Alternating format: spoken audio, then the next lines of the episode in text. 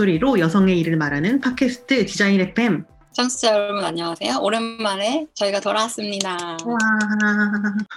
안녕하세요. 저를 잊지 않으셨죠? MC 1번 김소미, MC 2번 한경희입니다. 경희님 잘 지내셨나요? 2021년 새해가 밝았네요. 저희가 아직도 이렇게 방역 생활을 하고 있다는 게 좀 슬프기도 하지만 어쨌든 이 마이크 앞에 마이크가 전혀 보이진 않지만요.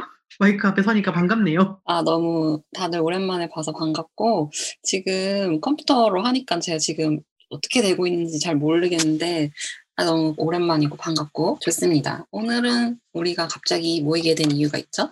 예. 지금 저도 이게 아, 우리가 녹음실에서 할 때랑 확실히 다르다. 녹음실에서 할 때는 우리가 어쨌든 헤드셋으로 모니터링이 되잖아요. 근데 지금 제 옆에 아무도 없는 것 같고, 막, 실제로 아무도 없죠. 아무도 없고, 조용하지만 우리가 사실은 Zoom으로 방송국 팀이 모두 모여 있습니다. 저희 시즌2 끝내고 쉬는 중에 behind 에피소드 녹음하려고 모여 있어요. 이렇게 또 주말에 황금 같은 시간을 내주셔서 감사하고, 또 이제 코로나 바이러스 예방을 위해 스튜디오 녹음을 하지 않고 각자 집에서 모여서 이렇게 Zoom으로 녹음을 하고 있습니다. 이 과연 비대면 시대에 되게 첨단 녹음 방법이 아닐런지 생각을 해보고요. 음질이 조금 작거나 불편하게 들리더라도 청취자분들의 많은 양해를 먼저 부탁드립니다. 저희가 오늘은 시즌2에서 다 하지 못한 이야기, 뭐 behind 에피소드니까요. 그리고 청취자 조사 결과와 어, 2021년에 방송국 그 디자인 FM 계획도 짧게 좀 알려드리려고 합니다. 너무 기대되죠? 그래서 오늘 디자인 FM을 만들어 드린 주역들 방송국 팀 먼저 소개해 보도록 하겠습니다. 저희 방송국 팀이 총 11명이 됐어요. 11명의 멤버가 각각 역할을 제 몫을 해주고 계시고요. 어, 작가, 편집, 후원 광고, 영상, 그리고 송출 및 홍보로 담당하는 분들이 꾸려져 있습니다. 자, 작가진 분들부터 수영님부터 인사해 주세요. 안녕하세요. 저는 디자인 FM의 작가이자 회계이자 등등등으로 활동하고 있는 김수영입니다. 아, 많이 추우신가 봐요. 입김이 많이 나오네요. 네, 이 지구 밖에 있으니까 너무 춥네요. 저도 작가하고요. 저 유다정이라고 합니다. 네. 아, 되게 더운 데 계시네요, 다정님은. 아, 지금 더워요. 지금 불멍 중이다가. 아, 그리고 우리 편집 감독이자 기술 감독, 여러 가지 감독들을 맡고 계시는 김나래 선생님 소개 좀 해주세요. 아, 네. 저 안녕하세요. 저는 이제 디자인 FM에서 편집이랑 시즌2에서는 디자인신의 신통방송 고민 상담쇼 그 MC를 맡았었어요. 근데 요번에는 이제 줌 송출 관련해서도 스터디 하면서 네, 하고 있습니다. 네, 저희가 또 네. 작, 작가님 소개를 하면서 막내 작가 이나님 소개를 했어야 되는데 지금 오늘 필터를 마이크를 쓰고 계셔가지고 자꾸 존재감이 없어요 이나님이 신이나님도 소개를 하도록 하겠습니다. 네 안녕하십니까 막내 작가 신이나입니다. 시즌 2에서는 위인님들의 발자취에 더해서 신통방통 고민 상담쇼를 맡아서 진행했습니다. 잘 부탁드립니다. 공기가 바짝 들었네요. 그리고 같이 편집이랑 송출을 해주신 수빈님도 계시죠? 안녕하세요. 저는 최수빈이고요. 시즌2에서는 편집이랑 송출을 맡았었습니다. 수빈님 없이 섭외와 송출 나갈 수 없었기 때문에 굉장히 중요한 역할을 많이 해주셨고요. 그리고 저희 광고 마케팅을 담당하시는 우리 장윤정 이사님 안녕하세요. 디자인 FM에서 광고 제작이랑 음원 송출을 맡았던 장윤정입니다. 아, 그리고 이제 저희 영상팀 분들을 소개해드려야 되는 거 맞죠? 수고 많이 해주신 우윤희 선생님부터 소개 좀 해주세요. 아, 안녕하세요. 저는 우윤희이고요. 저는 그 디자인 FM 녹화하고 그거를 예고편하고 화클립 영상을 만들어가지고 유튜브에 올리는 역할을 어, 영상 팀원들하고 하고 있었습니다. 그리고 이번 시즌에 새로 들어오신 두 분이 영상팀에 계시는데요. 김태환님이랑 박세전님이 계시죠. 태환님부터 먼저 소개해 주실까요?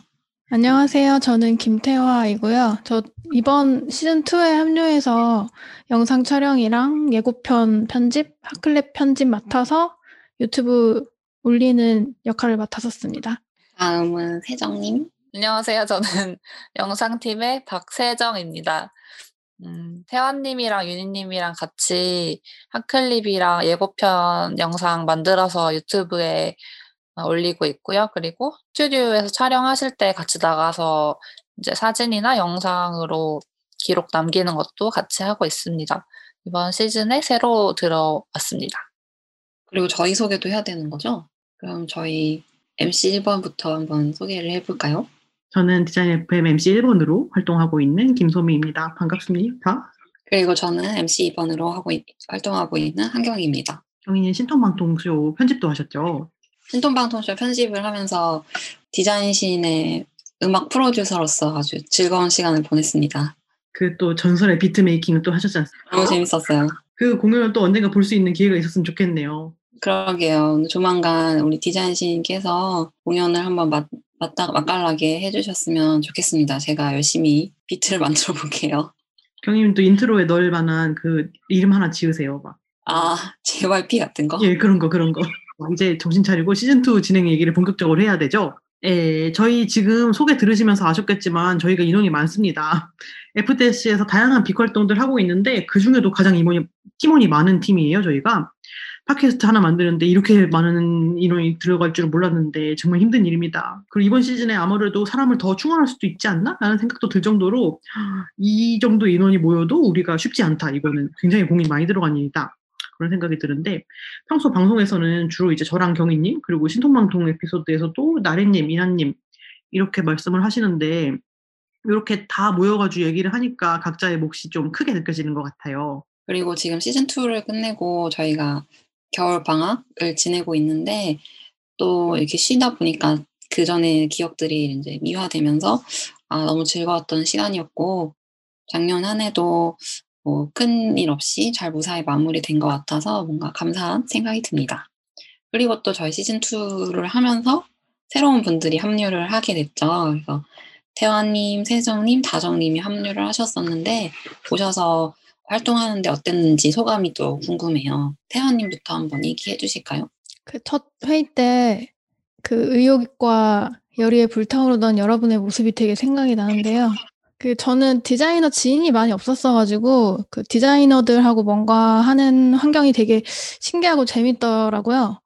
또 다른 디자이너들은 어떻게 생, 어떤 생각을 하지라는 그런 물음이나 갈증 같은 게 계속 있는 상태였는데 어, 직접 같이 여러분들하고 만들면서 또는 게스트로 나오셔서 어떤 얘기를 또 하시는지를 되게 듣- 듣고 있으니까 그런 갈증이 해소가 굉장히 많이 되어서 저한테 굉장히 좋았습니다.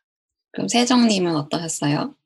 저는 이거 팟캐스트를 하는데 뭔가 이렇게 정말 다양한 인원들이 인원이 이렇게 필요한지 몰랐는데 어, 너무 신기했고 각자 맡은 바를 너무 다 착착착착 수행하시는 모습을 보면서 만난 지 얼마 되지도 않았는데 이렇게 일들을 잘 나눠서 알아서 딱 하는 모습에서 아, 정말 대단하다 뭔가 계속 음, 존경한다고 해야 되나? 본받고 싶은 점들이 너무 많더라고요. 또 코로나라서 좀 녹음할 때도 현장에서도 힘든 점들이 많았을 텐데 불구하고 다들 되게 질- 항상 즐겁게 뭔가 임하시는 모습도 좋았고 어, 오프라인에서 조금 더 많이 만날 수 있었으면 좋겠다라는 아쉬움이 아직 있기는 한데 이거는 이제 앞으로도 시간이 더 남았고 저희가 시즌 100까지 한다고 했나요? 그래가지고 그렇게 알고 있는데 앞으로 남은 시간이 많으니까 음, 차차 더 즐겨보도록 하겠습니다.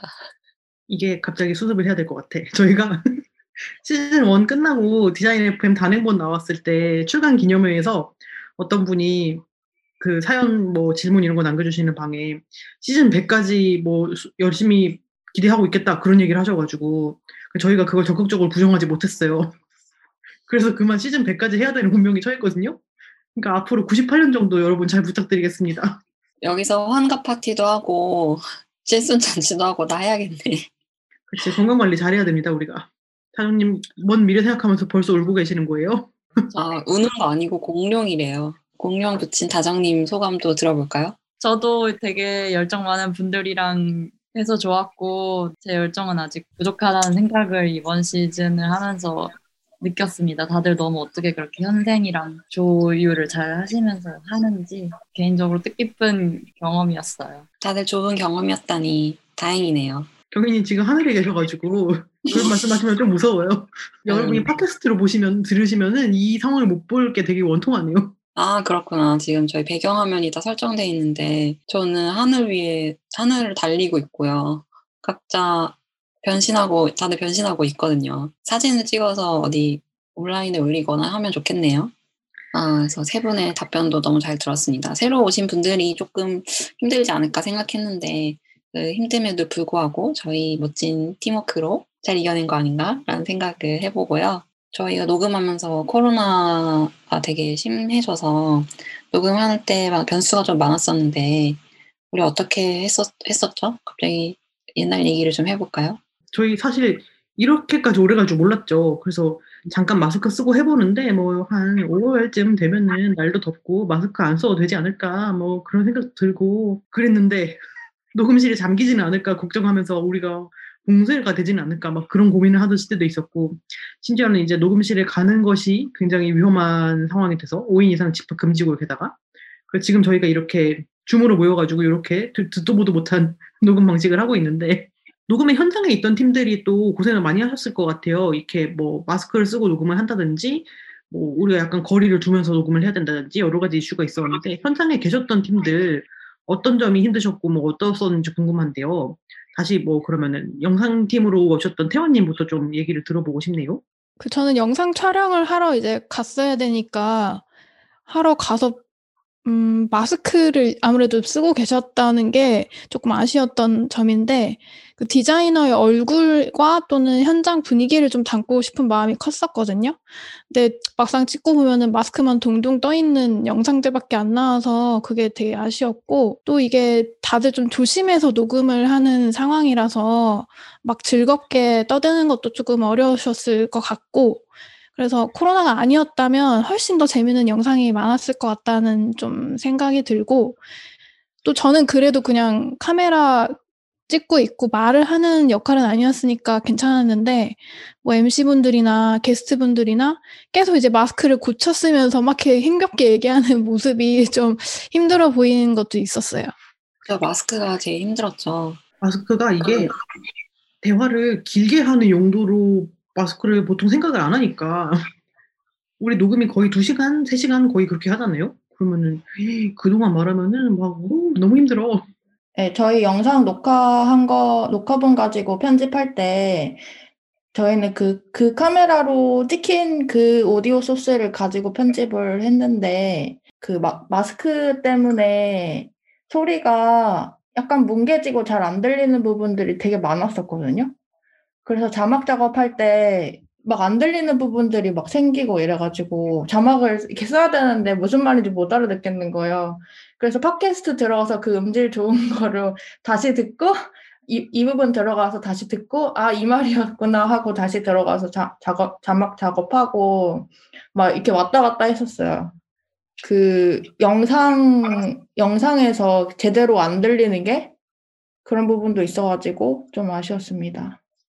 맞아. 그리고 다 특히 스튜디오가 이렇게 개방된 공간이 아니다 보니까 조금 환기 환기 시설이나 이런 것도 조금 부족한데 거기다가 다 마스크를 쓰고 있고 또 한창 녹음할 때 저희 여름에 막 비 오고 이럴 때 덥고 습한데 마스크까지 쓰고 계속 말을 해야 하는 상황에서 막 다들 막 땀을 막 흘리시고 그런 게 너무 안타까웠어요. 맞아.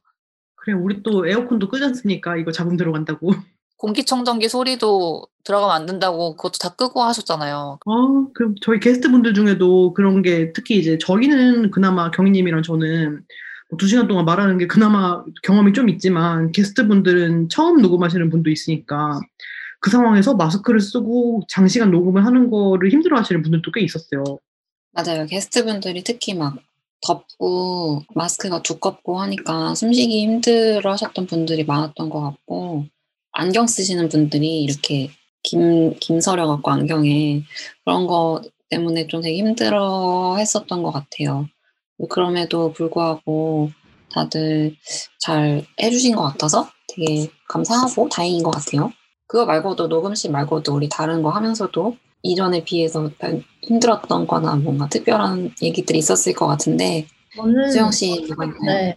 녹음할 때도 이제 작가가 담당이면은 가- 그 회차에 가긴 했었는데 옆에서 봐도 정말 힘들어 보였거든요. 마스크를 쓰고 장시간 이야기한다는 것 자체. 그리고 저희가 항상 끝나고 나면 맛있는 것도 먹고 아니면 그 전에 커피라도 마시고 이런 게 되게 서로를 돈독하게 해주고 그냥 스몰톡이라도 얘기 나눌 수 있는 시간이 있었는데 그게 모두 다 사라져서 진짜 어려웠던 것 같고 약간 감정적으로 어떤 유대감이 잘 안 생겨서 그래서 되게 아쉬, 아쉬운 점이 참 많은 것 같아요.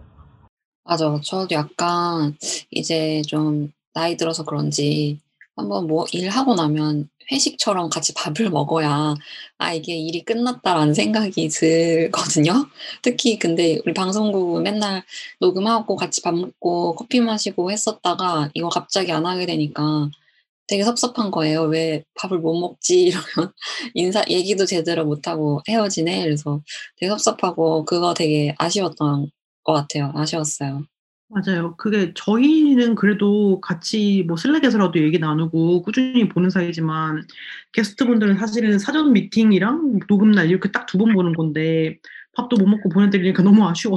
뒤풀이 같은 그런 걸 해야 좀, 아, 오늘 뿌듯하다, 재밌었다, 이런 느낌이 좀 드는데, 그걸 못해서, 그걸 못해서 아쉬워요. 우리 시즌2 마무리하고도 시간을 보내긴 했지만, 그게 뭔가 더 성대할 수 있었는데, 그렇지 못해서 저는 너무 아쉬웠답니다. 진짜 제가 이렇게 뒤풀이 좋아하고 놀러 가는 거 좋아하는 사람인지 몰랐는데 디자인 FM이 저를 참 바꿨어요.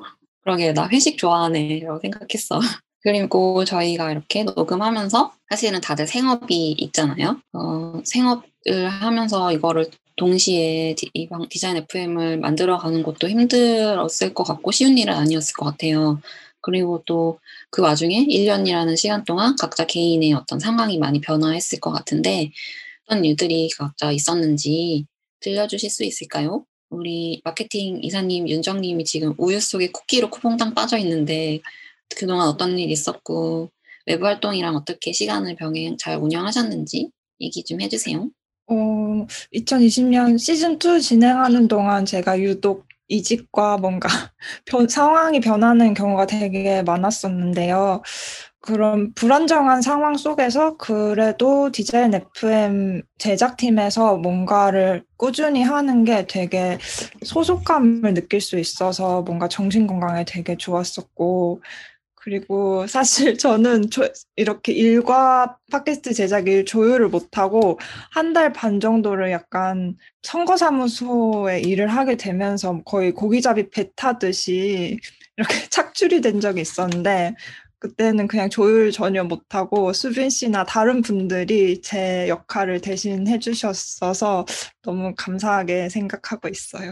저도 그 디자인 FM 하면서 뭐 이것저것 몰라요. 뭐 이렇게 많았어요. 그래가지고 그거를 관리하느냐고 그 회사도 다니니까 회사가 제일 중요하잖아요. 돈 벌어야 되니까. 그래가지고 회사가 어쨌든 1순위고 그 다음에 어떤 디자인 FM 포함해서 외부 활동을 관리하려고 체력 관리를 엄청 열심히 했어요. 운동을 진짜 빡세게 해가지고 그 체력을 받쳐주게 하니까 다 가능하더라고요. 제 시간은 사실 네, 만드는 거라고 생각합니다. 만들면 다 할 수 있어요. 신이나 씨는 어떻게 그렇게 발- 관리를 하시는지 좀 궁금해요. 시간 관리를 정말 바쁘시지 않나요? 사람들이 제가 바쁘다고 생각하지만 저는 작년에 전혀 바쁘지 않았고요. 한 달에 평균 70시간 정도 일했습니다. 70시간이라고 하면 사람이 8시간 근무를 한다고 하면 한 달에 열흘밖에 일을 안 한 거거든요. 그 정도로 행복한, 아니, 행복하지 않았습니다. 근데 아무튼 되게 널널했고요. 그래서 저는 시간이 많았고요. 그래서 여러분께 시간 관리 팁을 알려드릴 수 없어요. 저는 시간을 마구마구 헛되이 쓰면서 이 일을 다 했거든요. 작년에 넷플릭스에 올라온 거의 모든 콘텐츠 봤고요. 감사합니다. 수빈 씨도 작년에 큰 일이 있었잖아요. 네, 저도 작년에 큰 일이 있었는데 사실 아, 그 저는 취직을 했는데요. 프리랜서로 오래 일을 하다가 사실 취직하기 전부터 저는 시간 관리가 전혀 안 되고 있었기 때문에 사실 정- 정말 민망하고요.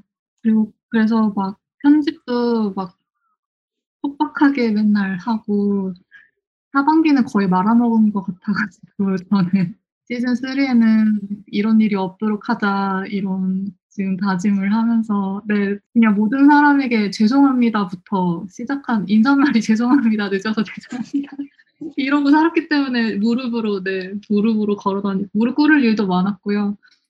시즌 3에는 그런 일이 없도록 하기 위해서 지금 여러분들의 시간 관리 팁을 귀 기울여 들으려고 저희 듣다 보니까 시간 관리를 잘하는 사람은 아무도 없는 것 같네요. 수빈님 지난 시즌 때 저희 만날 때마다 아 저 뭐 무릎 꿇어야 돼요 맨날 이 얘기 많았었던 기억이 나요. 지난 시즌 무릎으로 걸어다니신 수빈님까지 얘기를 들어봤고 또 누구 나는 그나마 시간 관리 잘한 것 같은데요 싶은 분 없을까요? 아, 저희 김나래 씨가 지금 굉장히 할 말이 있는 것 같아요. 저, 제 얘기가 아니고, 전 수영님 얘기 들, 들어보고 싶어요. 수영님이 진짜 시간 관리 잘 하시는 것 같아가지고. 어, 그래요. 김수영 얘기 좀 들어볼까요? 아, 근데 저는, 네, 맞아요. 저, 저 제2형 인간이어가지고, 그 하루에 캘린더가 되게 많이 조각나 있어요. 그리고 그 시간을 이제 아침에 앉으면은 이렇게 구획을 이제 짜서 그 시간 안에 일을 끝내려고 굉장히 노력을 많이 합니다. 그래서 퇴근 후에 이제 항상 디자인 FM 일을 하고 필요하면은, 네, 그런 식으로 진행했었어요. 그리고 약간 공지 같은 거나 알려야 되는 거는 좀 아침에, 오전에 하- 해드리려고 그래도 노력을 했던 것 같아요. 이제 저녁에 제가 생각을 이제 하고 나서 오전에 노티를 준다든지 그렇습니다. 역시 철저한 자기 관리를 하고 계시군요. 박세정 씨 하시고 하고 싶은 말 있으신 것 같은데. 네, 저도 작년에 하반기를 아주 싸게 말아먹었기 때문에 그 수영님이 관리 비법이 궁금한데요. 그 오전에 그런 스케줄을 정리하신다고 하셨는데 그러면 오전은 한 언제부터 시작하시는 건가요, 시간이? 아, 오전은 저는 거의 9시에서 10시 사이에 시작을 하고 그 앞에 30분 정도는 항상 그렇게 플랜을 정리하는 시간으로 씁니다. 그래서 어. 저의 그 브라우저 탭에는 항상 플랜 시트랑 캘린더가 항상 켜져 있어요. 그래서 내가 이- 지금 이 시간에 이걸 하고 있나 이렇게 보면서 일을 합니다. 대단하다. 어떻게 그렇게 하지? 근데 그 만약에 10시부터 12시까지 내가 보고서 작성 이렇게 써놨는데 그때 그걸 못 할 수도 있잖아요. 다른 바쁜 일이 생겨서.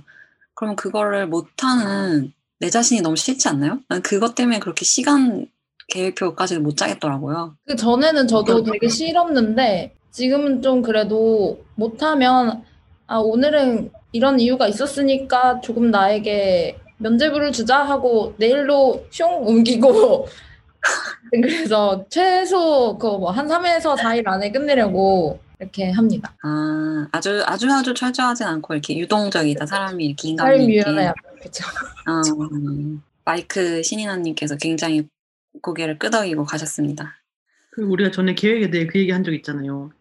계획을 철저하게 세우는 사람들은 수영님처럼 계획표를 다 세우고 그거에 따라 실천을 하는데 계획을 전혀 시- 세우지 않는 사람은 일을 일단 아무렇게나 해놓고 자기가 한 리스트를 써놓고서 그 다음에 뿌듯해한다고 그 얘기를 듣고 이나님이 그렇게 안 하는 사람도 있어요? 라고 했었는데 다시 한번 그게 생각이 납니다. 그래 우리가 갑자기 또 계획 얘기로 해가지고 우리의 계획적인 한 해에 대한 얘기를 한 것 같아요. 2021년은 계획적인 사람으로 살아봅시다. 그래요. 좀 더 계획적으로 우리가 그렇지만 인간다운 맛이 있게 살아보는 한 해가 되길 바라면서 그 네, 여러분들이 다들 시간 관리 하시느라고 엄청나게 고생한 얘기를 듣고 있으니까 우리가 참 진짜 정말 수고가 많았고 우리 서로에게 한번 박수 쳐줍시다. 잘 들리지 않겠지만 박수.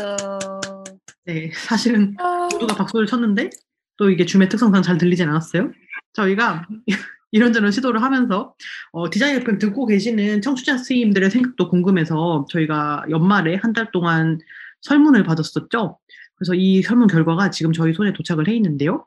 저희가 이 설문을 여러분들에게 더 많이 받고 싶어서 정말 용을 썼는데 생각보다 그렇게 설문 결과가 많진 않지만 그만큼 더 값진 얘기가 아닐까라고 생각이 듭니다. 그러면은 경희님이 이 질문 읽어주시면은 제가 이 결과에 대해서 얘기를 하는 시간을 갖도록 할게요. 네. 저희 작지만 소중한 우리 질문 어떤 어떤 질문 있었는지 볼까요? 첫 번째 질문. 디자인 FM을 듣고 계신 청취자 선생님들의 직업은? 이라고 물어봤어요. 누구 누구 누구 누구 누구 누구. 누구 디자인 FM 듣고 계신 청취자 선생님들의 직업은 80%의 비율로 학생이나 예비 디자이너 그리고 현직 시각 디자인 업계 종사자분들이 가장 많았습니다. 어, 그 외에 마케터나 개발자 이런 아예 다른 직군 분들도 있어요. 생각보다. 네, 저는 다른 직군 분들이 어- 어떻게 듣게 됐고 듣고 나서 어떻게 생각하셨는지 되게 가까이서 들어보고 싶네요. 꼭. 자, 그럼 음. 두 번째 질문 넘어갈까요? 예. 두 번째 질문. 디자인 FM은 어떤 시간에 가장 많이 들으시나요? 였습니다. 그 이거를 답하기 전에 경희님은 디자인 FM 언제 많이 들으세요? 저는 시간이 날 때마다 듣습니다. 출근할 때, 퇴근할 때, 회사에서 일할 때, 화가 날 때, 기쁠 때, 슬플 때, 한순간도 놓치지 않고 전 매일 디자인 FM을 듣습니다. 저 한순간도 빼놓진 않아서 지금 약간 죄송스러운 느낌이 드는데 저는 주로 다른 팟캐스트 들으러 갔다가 우리 순위를 보고 깜짝 놀라서 듣습니다. 저는 잘 때도 디자인 FM 꿈을 꾸면서 잡니다. 정말 이거는 심각한 중독증입니다. 다들 아무 때나 많이 들어주셨으면 좋겠어요. 그러게요. MC가 이렇게 시도 때도 없이 듣는데 어, 이 결과는요. 오후 6시에서 10시에 가장 많이 듣는다고 얘기를 하셨고 그 다음으로 업무 시간, 그 다음은 늦은 새벽 순으로 듣고 계신다 그러네요. 그 밖에 답변으로 야작할 때나 작업이 지루할 때 등등도 있어요. 이 저희가 이제 시즌 중에 올라왔던 SNS 같은데 올라왔던 후기 같은 걸 들어보면은 작업할 때 같이 들으면 너무 재밌다. 같이 작업하는 것 같다. 수다를 떨면서 우리가 함께 밤을 보내는 것 같다. 이런 얘기 많이 해주셨는데요. 저희 디자인 FM이 디자이너 동료들의 소, 소중한 야근 mate가 아닐까 그런 생각을 해봅니다. 네, 저도 그 후기, 그 야근할 때 같이 들을 때 되게 좋다라고 했던, 가- 옆에서 같이 누가 얘기하는 것 같다고 했던 그 후기가 되게 기억에 남고 뭔가 좀 뿌듯했다라고 생각을 했었어요. 그게 재밌었어. 저기 뭐냐. 어떤 분이 야근하면서 듣고 있다가 경희님이 이화였나요? 거기에서 야근 많이 하면 죽어요. 이러셔가지고 야근 많이 하면 빨리 죽습니다. 나린님 뭔가 어. 하나를 듣는 걸까? 박수를 아, 치시고. 김나래 씨가 뭔가 언제 들었는지 얘기하고 싶었나 봐요. 아, 그, 그게 아니고 나중에 코로나 종식되면은 그런 이벤트 하면 좋을 것 같아요. 같이, 같이 작업하는 것 같은 느낌 든다고 하시니까 뭐, 뭐지, MC분들이랑 같이, 같이 작업을 하던가 몇 분이. 그래 작업해야 돼서 밤 새벽에. 내가 디자인 FM 일하기 싫어서 디자인 FM 하는데 일해야 돼? 뭐 선배 디자이너로서 뭐 같이 해줄 수도 있고 뭐 그런 이벤트 하면 재밌을 것 같다는 생각을 했어요. 제가 일하면서 혼잣말을 얼마나 많이 하는지 공개할 수 있는 기회네요. 야 이거 오른손이 왜 이러냐 아 근데 사람들 작업 시켜놓고 우리는 그 앞에서 녹음하고 그런 생중 약간 생중계해주고 그런 거 재밌을 것 같네요. 네, 옆에서 뭐 자기야, 자기야 이렇게 하면 안 되지 뭐 이런 것도 좀 자기야 자기야 너무 싫어. 아 자기야 금지 저희 편집 감독님의 소중한 의견 감사히 들었고요. 지금 채팅방에 무시무시한 상사 발언들 올라오고 있는데 무시하도록 하겠습니다. 저희 세 번째 질문으로 넘어가 볼까요? 네, 세 번째 질문은 디자인 FM은 격주 수요일 송출인데요. 이 송출 간격은 어땠었는지 괜찮았는지를 물어봤어요. 답변이 어땠었나요? 네 몰랐다는 답변이 많더라고요. 그냥 올라오면 들었다고. 충격. 아무도 모름. 그러니까 그냥, 어 나왔구나. 근데 막 사람분들이 어 그런 얘기가 정말 많았어요. 그 약간 넓다는 생각이 드는 분들도 이게 현생이랑 병행을 하실 테니까 무리하지 않을 선에서 이 정도가 딱 좋다 이런 답변이 많았어요. 그래서 요약하자면은 그렇게 크게 관심은 없었지만 자주 올라오면 좋긴 하지만 그래도 힘드실 테니까 뭐 기만하지 않겠어요 이런 느낌으로 들립니다. 저희도 네. 2주에 한 번씩 송출이 괜찮은 것 같아요. 음. 다음에도 한번 이 정도 텀으로 운영해 보겠습니다. 그리고 다음 질문은 디자인 FM의 어떤 점이 좋은지도 물어봤었어요. 대부분의 분들이 디자인 실무 그리고 솔직한 업계 이야기를 들을 수 있어서 너무 좋았다라고 답변을 해주셨습니다. 그리고 딱히 어느 하나만 딱 손꼽기보다는 또 일하는 여성의 이야기를 들을 수 있어서 좋았다고 했고 또 저희의 아주 어, 고퀄의 후원 광고 같은 것들도 아주 소소하게 인기가 있었던 것 같아요. 광고에 우리가 또 약간 심혈을 기울여서 만들고 있잖아요. 그렇죠, 그렇죠. 또 장윤정 선생님께서 이거를 되게 열심히 해주고 있는데 광고 제작할 때 어떤 특별한 포인트 같은 게 있으실까요? 포인트라기보다는 일단 제일 어, 신경을 쓰는 부분은 아무래도 저희가 페미니스트라는 타이틀을 달, 이게 단체 이름에 달고 있기 때문에 뭔가 혐오 발언이라든지 나쁜 말들이 대본, 그러니까 광고 대본에 들어가지 않을까? 그 부분에서 좀 긴장을 하고 작업을 하는 편이고요. 그리고 솔직히 말을 하면 시즌2에서는 제가 뭐 어떻게 하더라도 MC 두 분의 연기력을 어떻게 잘 버무려서 결과를 낼 수 있었기 때문에 어렵지 않게 작업을 했던 것 같아요. 어, 음악은 시즌 1에서만 만들어 보려 했었고, 시즌 2에서는 이제 그 소스를 썼었는데, 뭔가 나 이거 해본 적 없는데 나 못하겠는데 이렇게 생각 안 하고 그냥 하니까 만들어졌던 것 같아요. 약간 모든 FDSC 활동이 그러하듯. 광고계 김연아라는 지금 댓글이 달렸어요. 그냥 하면 되는 거지.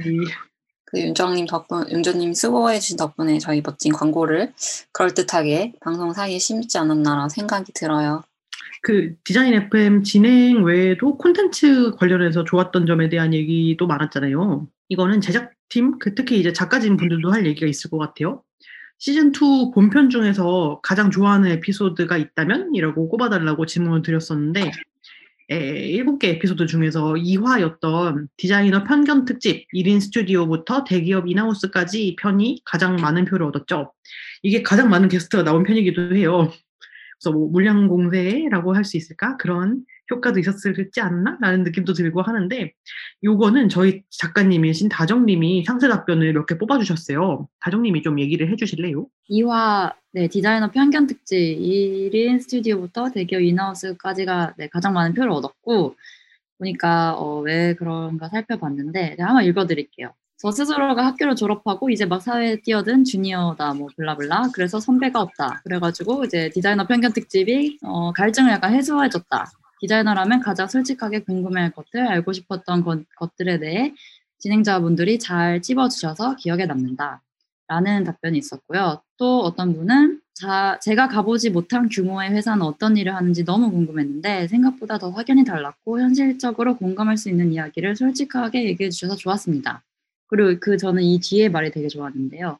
마치 실제 아는 언니들과 카페에서 함께 대화하며 디자인 그리고 디자이너로서 살아가면서 도움될 수 있는 이야기를 듣는 어, 시간이라고 느꼈습니다. 라는 게 있었고요. 네, 아무래도 학생분들이 되게 저희도 많은 시청자분들을 찾아다 보니까 이런 답변이 나온 것 같아요. 저도 제가 저도 아직 주니어지만 이런 네, 실제 언니 디자인 언니들과 같이 수다하면서 하는 느낌으로 저도 대본을 쓰려고 노력했기 때문에 네, 뿌듯합니다. 그리고 비전공자 특집도 꼽아주신 분도 있는데 그 다음으로 이제 현재 디자인을 지망하고 있지만 이제 전공을 할 수 있는 상황이 아니라서 어 약간 방황을 하고 계셨, 계셨고 약간 비실기 편입 준비생이셔서 입시 미술이나 미대 공부 이야기를 그러니까 현실적으로 들을 수 있어서 좋았고 좀 비전공자로서 느낄 만한 불안감을 공유해서 좋았다 라는 답변도 있었습니다. 다른 분들은 뭐가 좋으셨는지. 회장님 그런 말씀 해 주시겠어요? 네, 저는 5화, 5화가 가장 기억에 남고 좋았던 에피소드인데, 그날에 스튜디오에서 촬영을 담당했었어가지고, 이제 카메라를 두 대를 두고 촬영을 하고 있었는데, 그런 폰트나 서체에 대한 이야기가 제가 되게 조금 저랑은 되게 먼 분야라고 생각을 했던 분야여가지고, 익숙하지 않기도 하고, 뭐 별로 관심이 없었다고 해야 되나? 그런데 거기서 이제 서체에 대한 얘기를 해주시는 게 듣다 보니까 너무 재밌는 거예요. 그래서 이거 카메라를 왔다 갔다 하면서 촬영 버튼을 잘 눌러야 하는데 이 얘기가 너무 재밌어가지고 듣다가 제가 촬영을 해야 된다는 본분을 잊었던 기억이 있어요. 그래서 아직까지도 가장 기억에 남는 좋았던 에피소드예요. 5화였죠? 그게 방망이 깎는 디자이너 특집 그 서체 디자이너 분들 모시고 진행했던 에피소드였는데 네, 저도 재밌었고 저는 서체를 조금은 더 안다고 생각했는데 이게 아주 딥한 얘기를 들을 수 있는 기회는 처음이라서 저도 진짜 재밌었었던 기억이 나네요. 또 다른 분 뭐 어떤 분이 있을까요? 이란님 뭐 얘기해 주실 거 있을까요?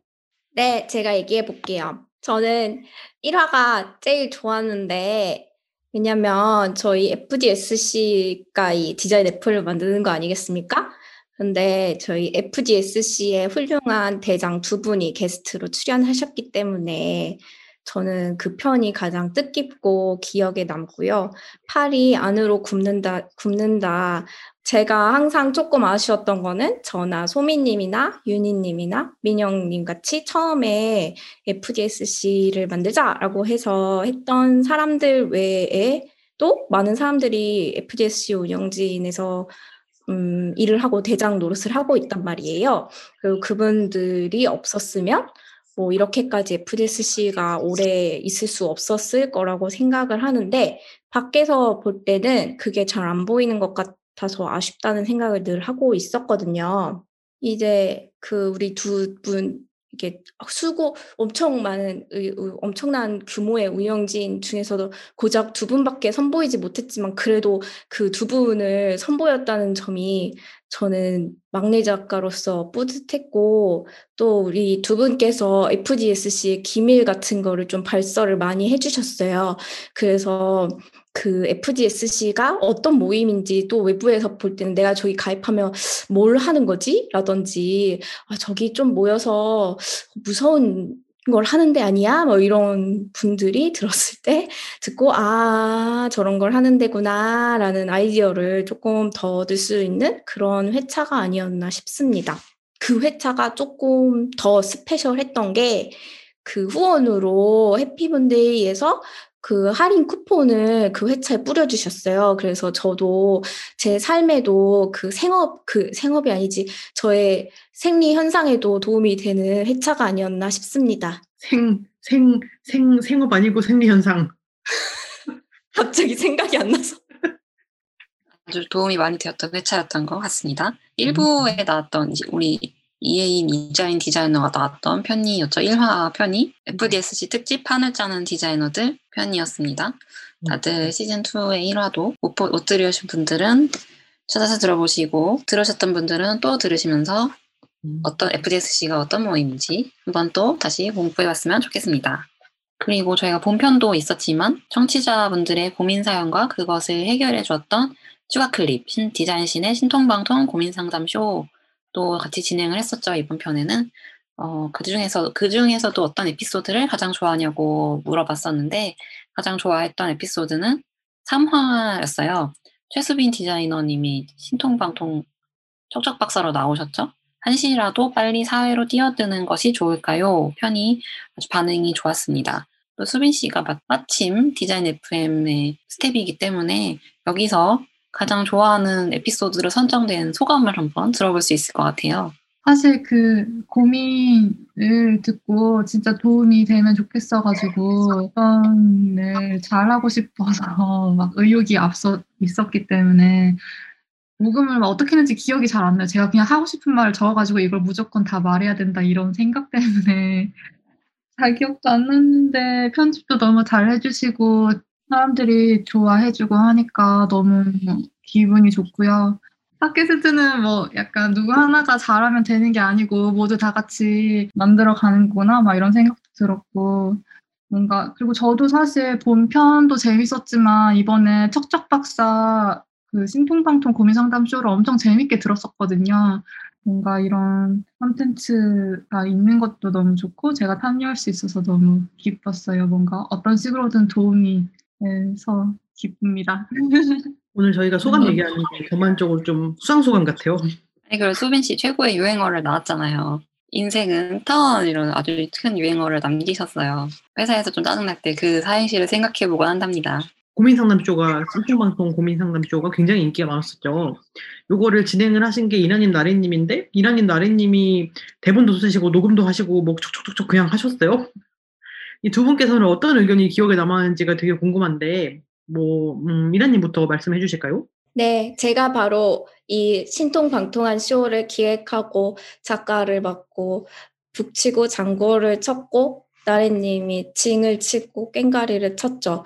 그래서 아무튼 제가 그 신이 나고요. 신통방통하게도 자신의 고민이 이 방송에 나와서 도움이 많이 됐다라고 하는 의견들이 저는 조금 기억에 남는데 그게 제가 이걸 처음 생각하고 이런 걸 하면 좋겠다라고 했던 기획 의도랑 잘 맞아 떨어지는 것 같아서 그, 아 내가 의도한 대로 됐군 하는 그런 이렇게 세상을 지배하는 듯한 그런 느낌을 들어서 되게 기분이 좋았던 것 같아요. 그리고 그게 그거 자체가 약간 FDSC 안에서 네트워킹 하면서 느끼는 가장 좋은 점이기도 하기 때문에 그러니까 뭔가 내가 나 혼자 이런 고민을 하고 있는 것 같았고 막 나 혼, 남들은 다 잘 하는 것 같고 막 척척척척 디자인도 막 인스타에 올리고 막 좋아요도 많이 얻고 이러는 것 같은데 나는 막 이러면서 가, 막 혼자 끙끙 앓고 막 이랬던 경험들이 다들 있는데 그게 나만 그러는 게 아니구나라는 거를 그냥 그냥 그거에 대한 해답이 아니더라도 아 나만 그런 게 아니구나라는 걸 깨닫는 순간 그 고민의 무게 자체가 되게 가벼워지는 것 같아요. 그런 면에서 그 고민 상담쇼가 어쨌든 아 다들 비슷비슷한 고민하고 있다. 약간 이런 거를 알려줄 수 있는 제 역할을 한 것 같아서 좋고요. 또 저희들도 그 고민에 약간 몰, 과몰입을 하게 돼가지고 저희 이게 처음에 기획이 되게 짧고 가벼운 거를 좀 넣었으면 좋겠다 해서 뭐 10분짜리 막 이러면서 했는데 그 게스트분 있잖아요. 척척 박사님께서 해답을 내려주시면 저희가 그냥 마무리를 하면 되는데 저희도 막 자꾸 막 아 이 고민에는 이런 말도 해야 돼 막 이러면서 저랑 나래님이 점점 박찬호급으로 말을 말을 되게 많이 해서 회차가 30분씩 돼버리고 그러는 거예요. 그래서 저는 점점 가면 갈수록 길어지는 회차를 보면서 너무 웃겼습니다. 네, 나래님은 얘기를 들으면서 박사 모자를 쓰셨네요. 아, 네. 어, 저도, 저는 뭐 이렇게 의견이라기보다 대부분 저희한테 뭔가 사연을 보내주시는 분들 보면은 주변에 디자이너가 많이 없고 특히 뭐 선배가 없다는 분들이 많더라고요. 근데 저도 예전에 되게 그런 고민들을 많이 했어가지고 뭔가 연차는 점점 쌓여가고 회사는 나랑 안 맞고 나랑 맞는 회사는 나랑 안 맞다고 하고 그리고 고민은 점점 많아지는데 뭐 딱히 고, 조언을 해줄 사람 없고 막 그런 식으로 되게 방황했던 시기들이 있었어요. 그래서 그때 뭔가 친구들 만나서 얘기를 하다 보면은 뭔가 해결은 안 되고 내가 더 불행하다, 내가 더 불행하다고 이렇게 서로 이렇게 배틀하는 방식으로 끝난 적이 많아가지고 근데 이제 이걸 하면서 그런 분들이 많은데 그런 분들한테 어떤 저희가 어 선배들을 초청해서 뭔가 얘기해 줄 수 있는 그런 장을 만들어 줬던 것 같아가지고 참여, 참여자로서 되게 뿌듯합니다. 그 두 분 MC의 MC 그 신이나 김나래 분의 MC 진행 덕분에 신통방통쇼가 더 재밌었던 것 같고 사람들도 더 그런 것들을 더 재밌게 듣지 않았나라는 생각이 들어요. 어, 우리 어, 덕분에 소통하는 시간도 가질 수 있어서 저는 좋았던 기획이라고 생각합니다. 우리 다음으로는 우윤희의 기억에 남는 멘트가 있는지 좀 물어보려고 해요. 시즌 2에서 가장 기억에 남는 멘트가 있으신가요? 사탕님이었나? 아, 사탕님이 이 미친 사람들! 이렇게 한 게 너무 좋았어요. 저그 음. 신통방통 처음에 이거 하겠다고 했을 때 재밌었던 게 제가 그거 오프닝 음악을 만들었잖아요. 그래서 그때 되게 웃겼는데 이거 오프닝 음악 있었으면 좋겠다고 누가 그랬죠? 그래가지고 근데 이게 약간 무기력한 그 대리운전 그거 영상처럼 그 노래처럼 대리운전 이로 땡땡 이로 땡땡 박소연 이렇게 그 박소연 배우가 그렇게 되게 무기력하게 불렀다고 했는데 그거 되게 한 4시간 녹음했대요. 그리고 그 가장 기분 좋은 상태에서 그렇게 불렀다는 거예요. 기분 나빴을 때 어떻게 불렀을까 너무 궁금하네요. 그래가지고 그게 너무 웃겼는데 그거에 약간 영감을 받아가지고 그렇게 희말이 없는 음악을 만들었고 그랬는데 그게 제가 만든 음악이 되게 그 낮, 음이 낮았거든요. 근데 일단 음악 음을 되게 낮게 만든 다음에 이걸 불러보라고 불러보라고 했는데 음이 너무 낮아가지고 인원님이 그게 다 음이 다 안 내려가거든요. 그래서 디자인 척척 박사 디자인 척척 박사 디자인 신 디자인 신 박사 하기는 없지요.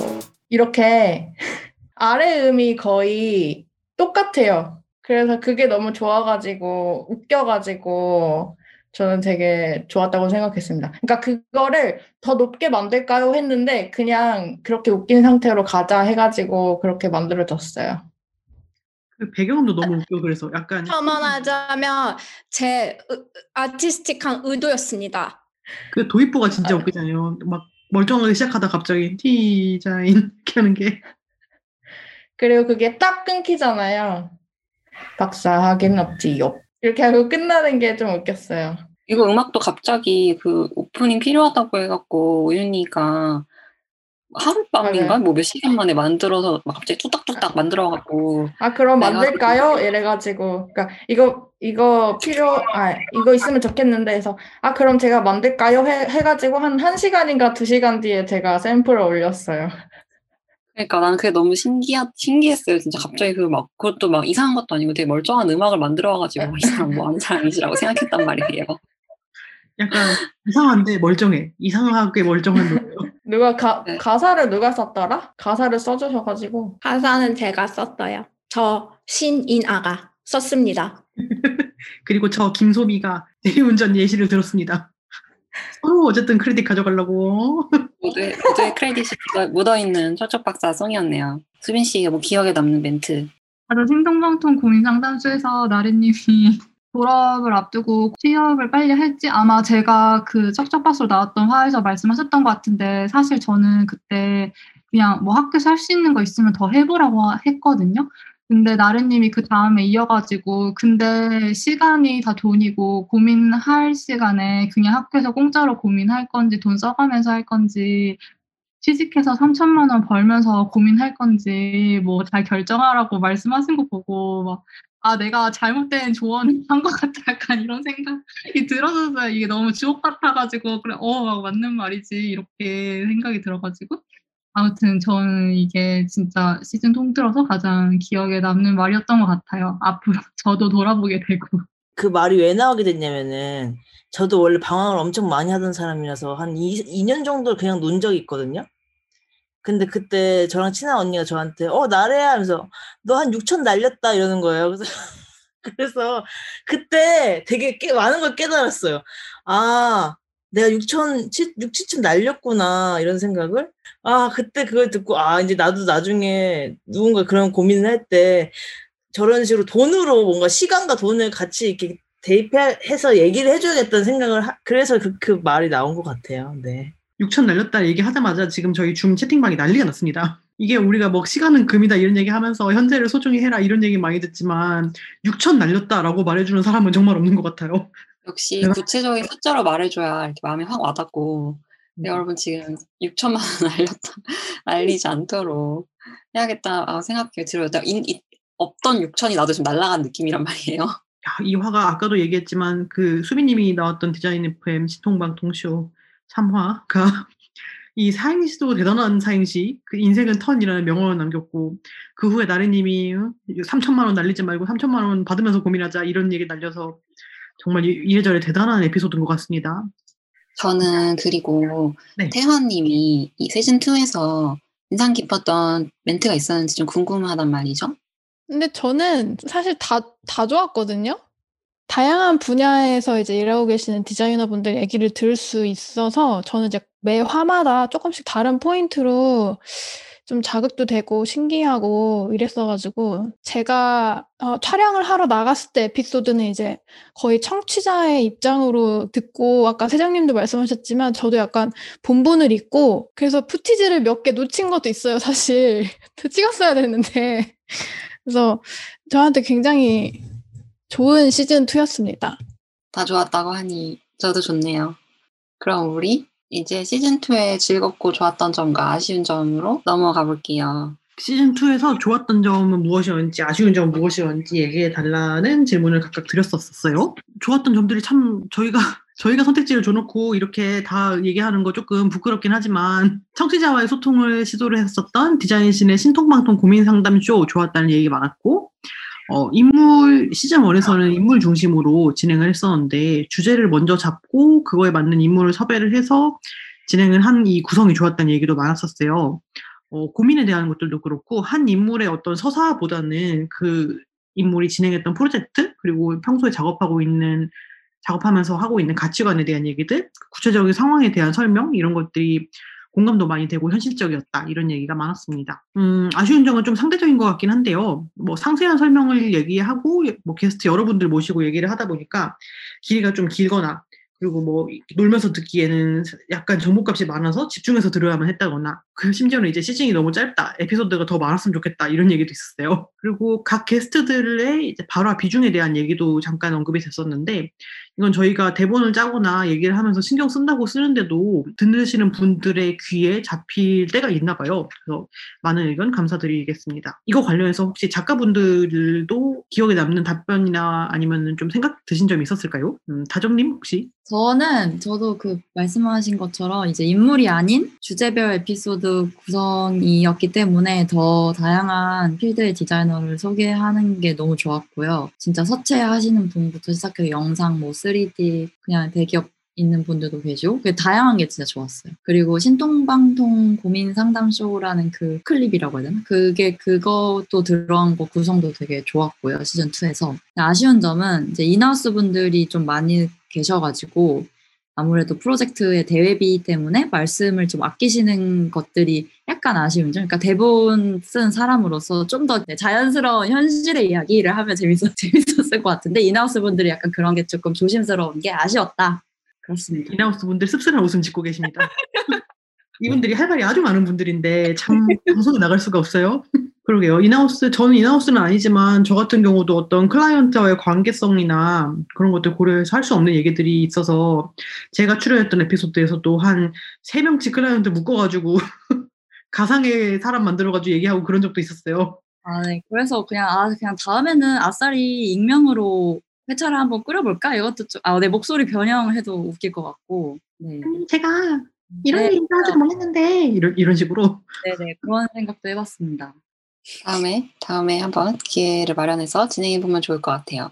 또 그 외에 우리 윤정님의 좋았던 점과 아쉬운 점은 뭐가 있었을까요? 어, 좋았던 점은 시즌 1보다 게스트 분들이 많이 나오셔서 저도 다양한 얘기를 들을 수 있어서 그게 너무 좋았고, 아, 아쉬웠던 점은 그 한 분 한 분만으로도 한 회를 꽉 채우고도 남을 어떤 그런 컨텐츠가 될 수 있는 분들인데 아무래도 제한된 시간 안에서 얘기를 나누다 보니까 아쉬운 점이 있는 것 같아요. 다음에 다시 불러서 더 많은 얘기를 듣고 싶다. 이런 부분이 좀 아쉽기도 했고, 그리고 저는 신통방통 고민 상담쇼가 진짜 너무 좋았거든요. 코미디언계 강유미가 있다면 디자인계에는 신이나가 있다.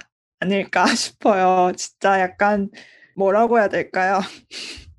너무 너무 그 저희만 디자이너만 아는 밈일 수 있는데 진짜 너무 그그 되게 디테일하게 돌려가는 기술이 진짜 너무 대단했던 것 같고 랩이 진짜 저는 너무 좋았어요. 근데 생각보다 흥하지 못했던 것 같아서 약간 엄청난 좋아요와 공유가 많이 됐었어야 되는 콘텐츠가 아닌가라는 생각이 들어서 좀 아쉬운 것 같아요. 언젠가는 더 크게 빛을 발할 날이 오지 않을까 싶습니다.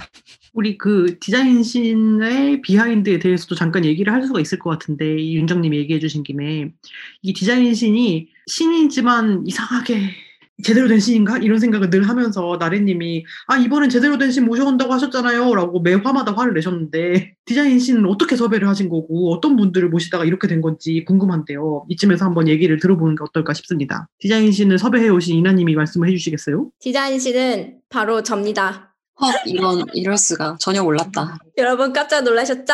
바로 접니다. 제가 왜 신이 나겠어요? 바로 디자인 신이기 때문이죠. 근데 그게 애초에 그 기획단의 기획 단계에서는 뭔가 멋진 스타 디자이너들이 매체에 나와서 하는 말들이 좀 멀게 느껴지고 좀 나에게 적용하기 어렵게 느껴지고 그런 적이 많아서 더 가까이에 있는 선배나 언니들이 해주는 말을 이 프로그램을 통해서 들려주고 싶다는 게 있었어요. 그래서 일부러 조금 더 그 디자인 씬을 조금 우스꽝스럽게 그리려고 했었는데 초반에 다른 디자이너들한테 반응을 들어봤을 때 초반에 제가 약간 좀 산신령처럼 했잖아요. 그랬더니 진짜로 그 조언들을 진짜 조언으로 받아들일 것 같다라는 반응들이 있었거든요. 그러니까 이게 농담인지 모르고 진지하게 아 저래야 되는군 약간 이렇게 받아들일 수도 있다는 피드백이 중간에 있어서 너무 충격적인 거예요. 저는 최대한 웃기게 하려고 했는데 그래서 후반에 가면 갈수록 조금 더 이거 아니에요라는 거를 드러내고 싶어서 랩도 해보고 디자인은 섹시해야 된다는 말도 해보고 여러 가지를 시도했습니다. 그러게요. 이런 게 현실에 아예 없는 말이면 모르겠는데 우리가 현실에서 듣는 유명한 대단하다는 분이 말한 거니까 맞겠지라고 하는 그 말이랑 너무 비슷해서 뭐 맞는 말인가 또 이럴 수 있었을 것 같아 생각해 보니까. 어제 여- 이로 인해 디자인신의 말은 그렇게 썩 중요한 말이 아니었다라는 게 밝혀졌고 마음에 담아주셨다면 마음속에서 지우시기 바랍니다. 아 그러면 다음으로 넘어갈까요? 시즌 1, 1, 2를 함께 해주신 청취자분들이 저희 디자인 FM에 하고 싶은 말도 남겨주셔서 제가 그거를 좀 읽어주시겠습니다. 아, 고군분투하며 차세대 여성 디자이너들을 위해 힘겹게 판을 깔고 있다는 것을 깨닫게 되었다. 고 하시면서 저희한테 팟캐스트 만들어줘서 감사하다고 하셨고 본인 커리어에 도움이 많이 되는 얘기를 많이 들을 수 있어서 좋았다라고 해주셨습니다. 그리고 FDSC가 없었더라면 한국의 여성 디자이너들 어떻게 얘기를 어떻게 들을 수 있었겠냐라고 또 하셨고요. 더 너무 많이 도움이 돼서 감사하다고 해주셨고 그리고 운영 이 만드는 제작팀을 버- 걱정하면서 고생이 많은 것 같은데 번아웃이 오지 않게 잘 조절하시고 길고 얇고 유익하게 했으면 좋겠다라는 메시지를 남겨주셨습니다. 저희 시즌 100까지 얇고 길고 건강하게 오래 하도록 하겠습니다. 네, 맞습니다. 저희가 이렇게 시즌제를 운영하고 있는 것도 저희가 건강도 챙겨야 되고 생업이랑 밸런스를 맞추는 것이 필요하기 때문에 선택한 방식이라서 저희가 지치지 않고 건강하게 만들 수 있었으면 좋겠네요. 다행히 이번에 저희가 시즌 끝나고 좀 푹 쉬었더니 이 수빈님이 잠깐 그런 얘기 하셨는데 지난 시즌에 힘들었는지 어쨌는지 까먹었어요 이러면서 다행히도 이번 시즌에 모두 다 같이 일단은 뭐 한번 해보죠 이런 마음으로 시즌 3로 다 같이 함께 하게 되었네요. 음, 저희가 지금까지 이제 시즌 2 청취자 조사 결과를 얘기를 하면서 비하인드에 대한 얘기 나눠봤고요. 이제 자연스럽게 시즌 3에 대한 이야기로 넘어가 볼게요. 혹시 이제 시즌 3에서 좀 각자 목표하는 점, 이제 시즌 2와 시즌1과는 어떻게 달라졌으면 좋겠다라고 희망하는 방향이나 아니면 올해는 코로나 상황이 뭐 어쨌으면 좋겠다 그런 식으로 기대하는 바들이 있을까요? 저희 대장님이자 메인 작가님인 수영님 지금 헉, 완전 파티 분위기로 배경을 또 바꾸셨는데 수영님 얘기부터 들어볼게요. 시즌 3는 지금처럼 아마 언택트 녹음을 해야 하는 상황이 종종 발생할 것 같아요. 그래서 그 음질보다는 안전을 택했고요. 그래서 그런 네, 시도가 있겠고, 그리고 시즌 1에서 인물별을 했고, 시즌 2에서 주제별 에피소드를 짰는데, 이제 시즌 3에서는 그러면 어떤 주제나 카테고리를 가지고 올지, 지금 얘기가 나왔던 거는 좀 더 프로젝트나 아니면은 협업자 간의 어떤 관계들, 그리고 일하는 방식, 그런 얘기도 나왔었어요. 조금 더 쫀쫀하게 기획을 한 다음에 찾아오도록 하겠습니다. 시즌 3에서는 방송국 팀이 조금 팀을 나눠서 홍보팀을 만들게 되었어요. 그래서 청취자와의 소통이 좋았다는 반응이 많아서 그 홍보팀이 좀 작가진이 조금 더 소통을 신경 쓸 수 있게 하려고 업데이트를 해보려고 합니다. 그리고 어, 희망하시는 어떤 모습이 있는지 다른 분들의 의견도 궁금하네요. 지목할까요? 나래님? 아니 저는 사실 다 시즌 1도 좋았고 시즌 2에서 주제별로 하는 것도 좋았는데 어쨌든 시즌 1보다 시즌 2에서 청취자 반응이나 아니면은 그런 것들이 조금 덜했던 것 같기도 하고 주목도가 좀 떨어졌던 것 같기도 해서 어떻게 하면은 시즌 3에서 다른 사람들이 많이 들을 수 있을까를 고민을 더 해보고 이제 그 고민이 이제 아마 정리가 되면은 이제 시즌 3로 나오겠죠. 네. 그리고 또 주, 저희 또 이제 언택트로 녹음하는 거 지금 일단 줌으로 하고 있긴 한데 줌 말고 팟캐스트 뭐 그 앱 같은 것도 쓰고 이렇게 하긴 했는데 어떻게 해야 될지도 사실 잘 모르겠고 아 갑자기 갑자기 힘든 생각이 들었나 봐요. 같이 잘 이겨 이겨내면 되죠. 네네네. 그리고 우리 세정 씨가 시즌 3에 대해 기대하고 있는 게 있는 것 같은데요. 네, 저는 음, 아마 작년에는 조금 코로나로 상황이 급변하면서 녹음 환경이나 뭐 홍보 환경 이런 것들이 뭔가 세팅이 잘 되지 않은 상태에서 막 해결을 막 급하게 하느냐고 다들 정신이 없으셨는데 그 1년 동안 그렇게 언택트로 녹음하는 방법이나 이런 영상으로 하, 소통하는 방법에 대해서 다들 좀 익숙해졌잖아요, 이제. 뭔가 올해는 다양한 매체를 이용하는 방법을 알고 저희가 성장을 했으니까 더 잘할 수 있지 않을까라는 기대감이 있어요. 또 영상팀을 맡아주시는 우리 세정님이 이렇게 말씀을 하시니까 우리 이번 영상을 얼마나 대단하려는 건가 그런 느낌도 들고 지금 제가 이렇게 말하고 있으니까 태화님이 약간 아, 아, 이런 이런 표정 지으셨어요? 태안이 영상팀으로서 어떤 목표나 뭐 기대하는 바가 있으실까요? 일단 그냥 코로나가 끝났으면 하는 마음이 제일 커서 어, 언택트로 하게 되면 이제 줌이나 뭐 기타 다른 화상 프로그램을 활용을 하게 될 텐데 이제 어떤 재밌는 그림을 만들어낼까가 좀 고민이 되기는 하- 합니다. 근데 어쨌든 얼굴이 제대로 보이니까 좀 그런 부분에 대해서는 좀 기대가 되는 부분도 있고요. 열심히 해보려고요. 파이팅입니다. 여러분이 전해주신 소중한 의견과 방송국 팀이 얘기했던 회고를 바탕으로 어떤 모습으로 돌아올지 저희가 열심히 준비를 해볼 테니까 많이 기대해 주시고 기다려 주셨으면 좋겠습니다. 그러면은 끝인사 넘어가 볼까요? 네, 저희의 공식 끝인사가 있죠. 디자인 FM은 사운드 클라우드와 애플 팟캐스트를 통해 만나실 수 있으며 방송 hot clip 영상을 유튜브로도 보실 수 있습니다. 많은 follow와 좋아요 그리고 구독 부탁드려요. 네, 인스타그램에서 fdsc.kr을 검색하시면 fdsc 소식도 빠르게 접하실 수 있습니다. 그럼 저희는 머지않아 만나요. 적게 일하고 많이 버는 까지